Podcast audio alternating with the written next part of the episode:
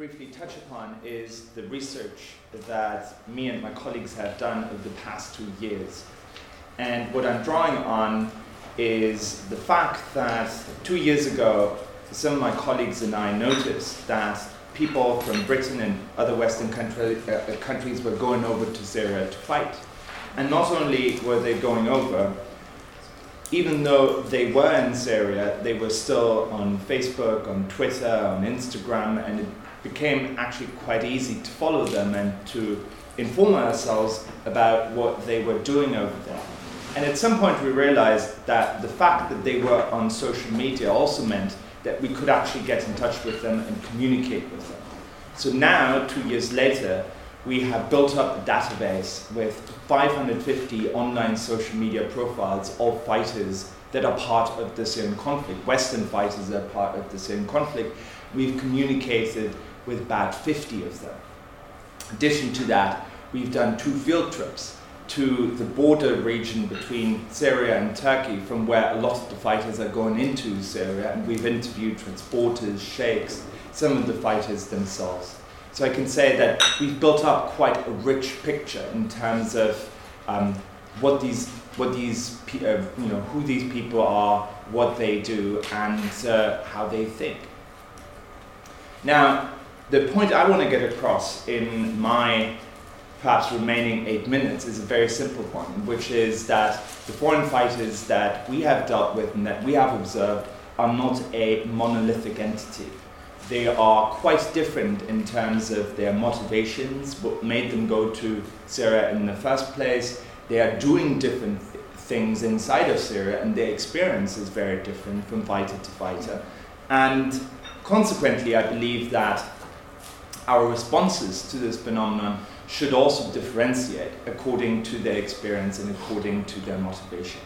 So let me briefly go through these various points. The first point is about the motivations. It's very clear from our observation that there are different waves of fighters that have gone over to Syria. The first wave, perhaps 2012 and early 2013, I would say a majority of the fighters were really generally moved by the humanitarian catastrophe in Syria, the fact that, or so it was perceived, Bashar al-Assad was killing, torturing, raping his own people, and clearly people felt a sense of obligation to help what they considered to be their brothers and sisters and to prevent what they saw as a genocide playing out. And perhaps naively, they often, in the majority of cases, did not believe that they were going to be prosecuted upon their return. They did not see themselves to be necessarily in a confrontation with Britain or Western countries, which at that point it wasn't. In fact, the only complaint at that point was that the West was a little bit too passive and that the West was not helping the Syrian opposition enough.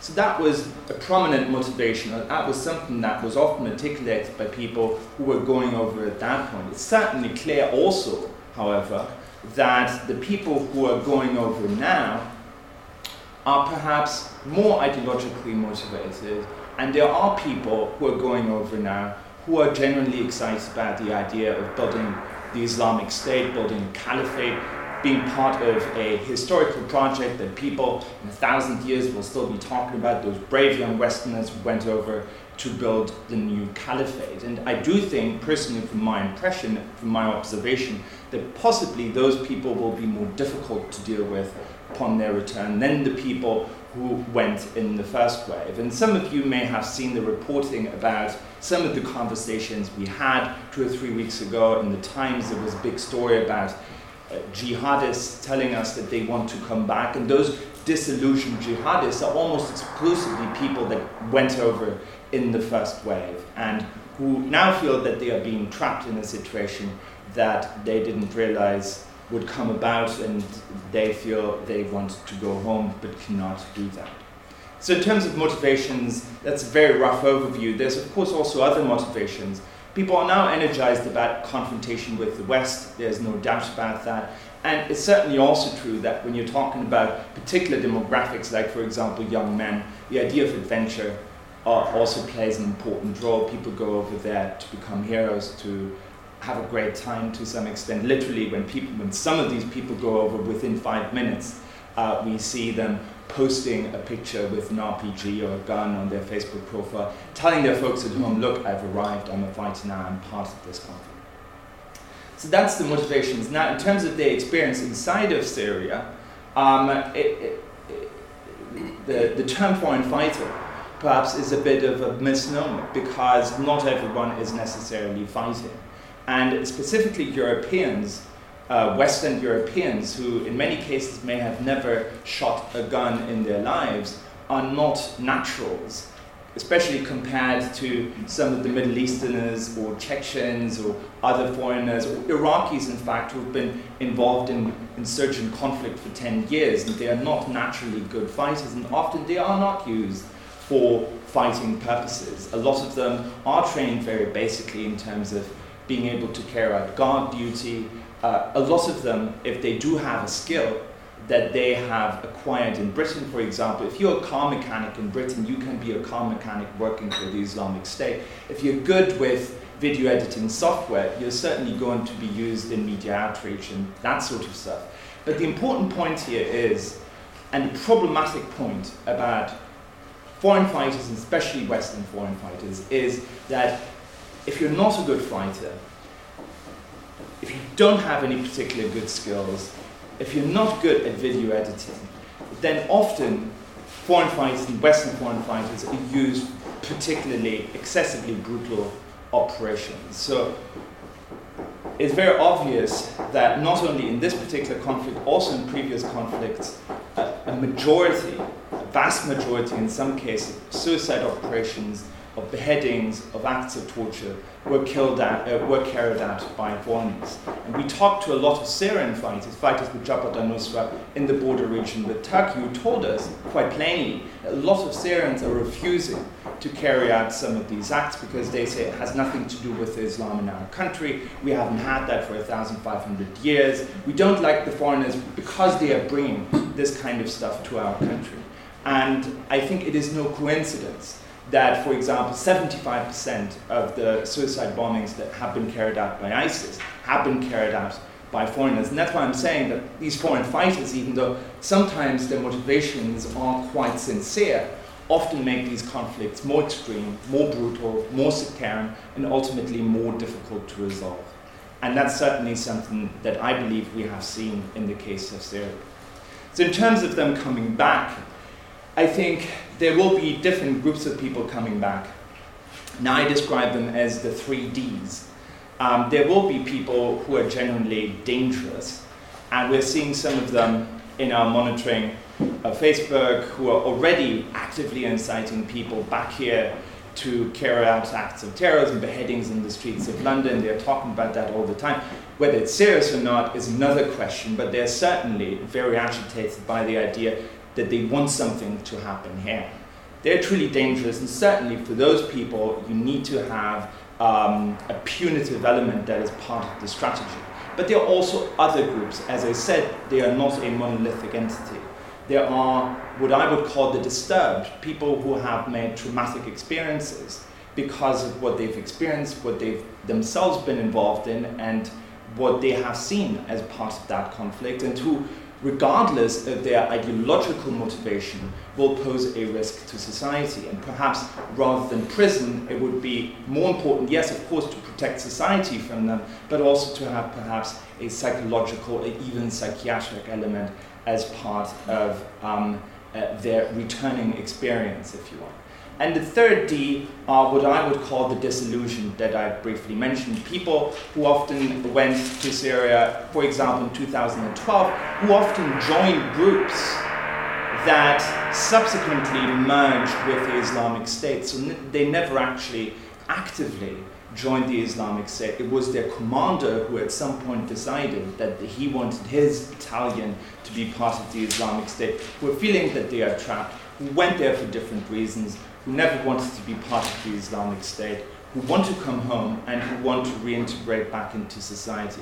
And before anyone sort of confronts me with the idea of being naive and believing what they say, when I say it is important that there is a rehabilitation or de-radicalization element as part of the strategy, what I mean by that is not an amnesty.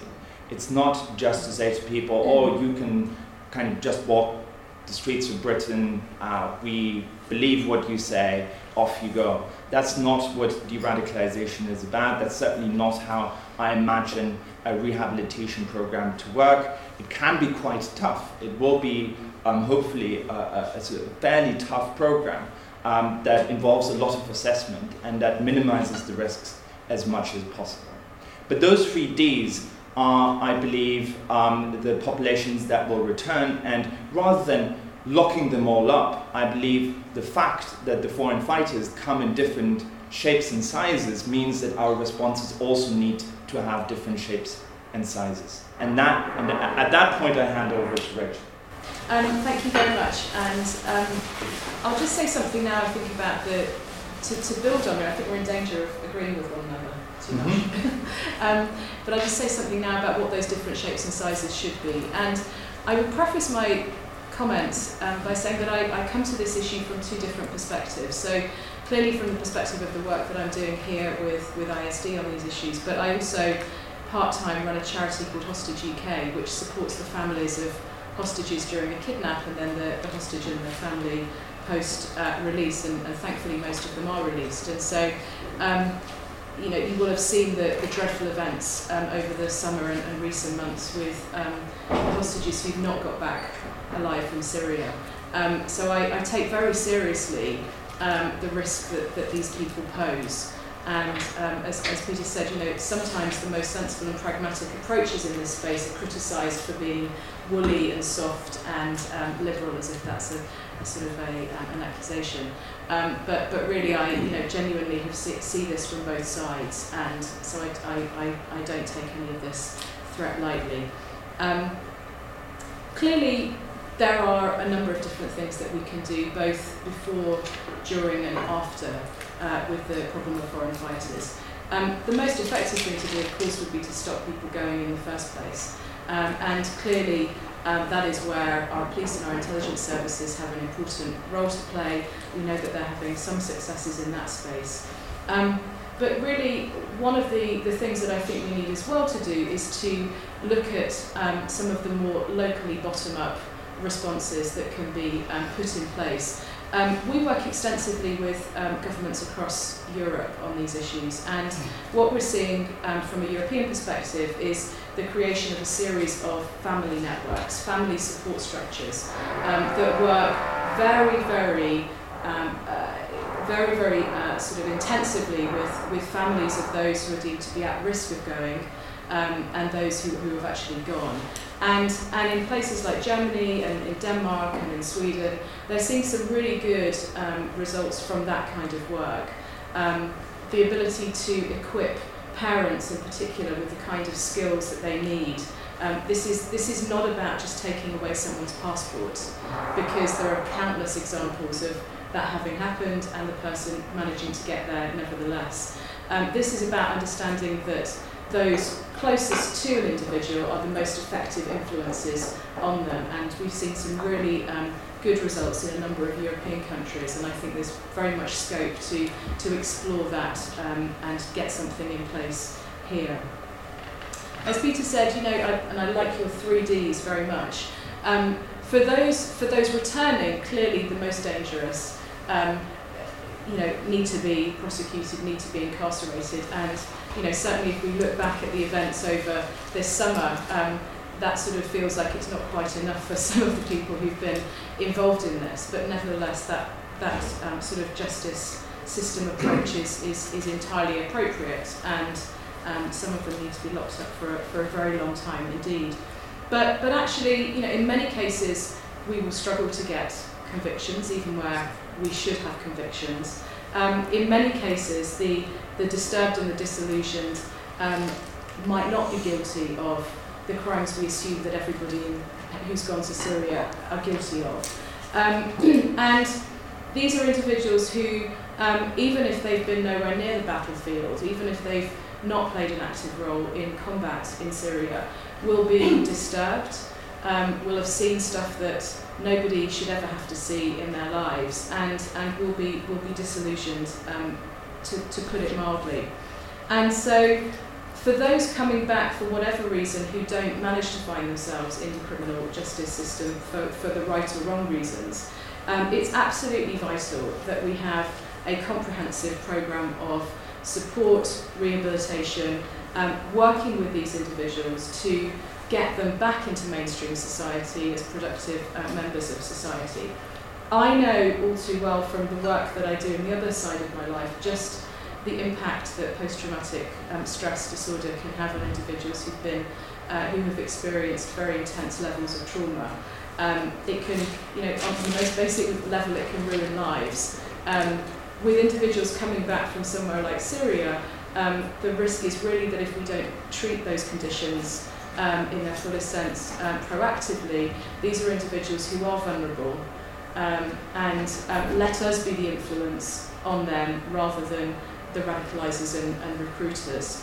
And so, very important to get in place a sort of a comprehensive programme that scoops them up and that can work with them in a very intense way. You know, in many ways, they are the low-hanging fruit. We know they've been there. We know that they're at risk.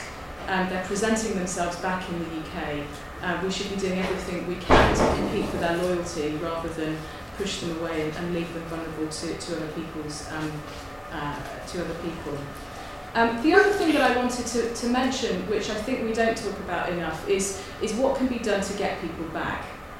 I deal a lot with the families of foreign fighters who are still there, and you know, what we forget is that these parents, you know, in the same way that researchers working in Peter's team are able to stay in contact with these fighters, so are their parents. And I take it sort of seems quite analogous to the role of hostage negotiator. You know, a parent finds themselves pretty much negotiating for their son or daughter's life, having to think incredibly carefully about how to structure that email, what to say on the phone. Just saying the wrong thing could either shut the door to future communication or, as we have seen in some cases, raise suspicions for that individual amongst their co-fighters, and their lives can be put at risk. So there's, again, I think much that we can do supporting parents who find themselves in touch with their sons and daughters, to really equip them with some quite practical skills and advice to help them, at the very least, keep that door of communication open, but potentially, more than that, help to actually bring them back. And this is where I think some of the government language around the ISIS threat is really not very helpful. I'm not underestimating the threat, and I'm not saying that what is happening there is brutal and inhumane and deserves the strongest of response. But actually, government language around returnees, I think, is incredibly unhelpful. The idea that they can't come back, they'll have their nationality revoked, and so on. This kind of language is pushing them away. And I say that as somebody who is quite literally dealing with the after effects of what some of these individuals have done in Syria. So I don't make this point lightly. And I don't think that stance is sensible. These are individuals who can be a source of intelligence and information about what's going on, firstly. Secondly, these are individuals that if we push them away, will certainly become enemies for life. And in my view, we should be competing for their loyalties. Because if we're not competing for them, there are plenty of bad guys who are lining up to do just that. And the experience that we have working with former violent extremists here at ISD, we run something called the Against Violent Extremism Network, which is a network of formers. The experience we have is that in pretty much every single story that you hear from a former, they talk about a moment of unexpected kindness that just causes that chink that then opens up the process of coming back. And that's a very sort of unwelcome story to hear, but it's actually true. And I think opening the floodgates rather than closing them, I think, is the way to go with this. And thirdly, these individuals once rehabilitated, once brought back into society, once no longer a threat, are actually our most effective counter-narrative. What is more effective in convincing somebody not to go than somebody who's been and has said, what a waste of time that was. I was used, I was duped. You know, that's 3 years of my life I won't get back. So for all sorts of reasons, I think we need to be competing for the loyalties of these individuals. We know that there are dozens who are scared and disillusioned, both within Syria and in Turkey, sort of caught in a no man's land. And while we're not suggesting that we sort of let them back in and forgive and forget and just get on with life, it's a bit more complicated than that, clearly. I think a balanced message to them might just convince some to come back and face justice rather than go on the run for the rest of their lives with terrorist organisations. And so, I think we're very much in agreement, let's get these people back, let's get the ones who need to be incarcerated, but let's really invest heavily in proper rehabilitation for the others. Just finally, I've said a couple of things about messaging here, and I think we do need a serious rethink about the kind of messaging that is going out publicly about ISIS. One of the things that I've seen shift over the last 12 months or so, and maybe you'll say a little bit more about this, is the way in which ISIS's narrative is shifting. And it's very much a narrative of victory.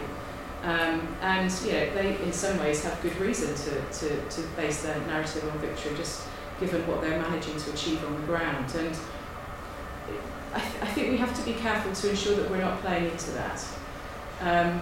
Through the work that I do at Hostage UK, we've had some very rigorous discussions with journalists behind the scenes about, not showing these images that merely inflate the position of ISIS, not using the images and the videos of the murder of the hostages, thinking carefully about the amount of airtime we get, and again, politicians thinking very clearly, very carefully about the kind of language that they use when talking about an unequivocal response to the ISIS threat. I think there's space for some concerted and coordinated rethinking of this messaging. Certainly from a Hostage UK perspective, we're having some very constructive discussions with journalists behind the scenes who recognise that they are being used as part of the propaganda machine, and they don't like it, and they want to find a different way of covering these stories. So I think there's an important moment now that we have to actually work together to rethink the messages. And I think thinking carefully with technology companies, particularly social media platforms, about their terms of service and what they do allow and what they don't allow on those platforms, I think would make a really important contribution.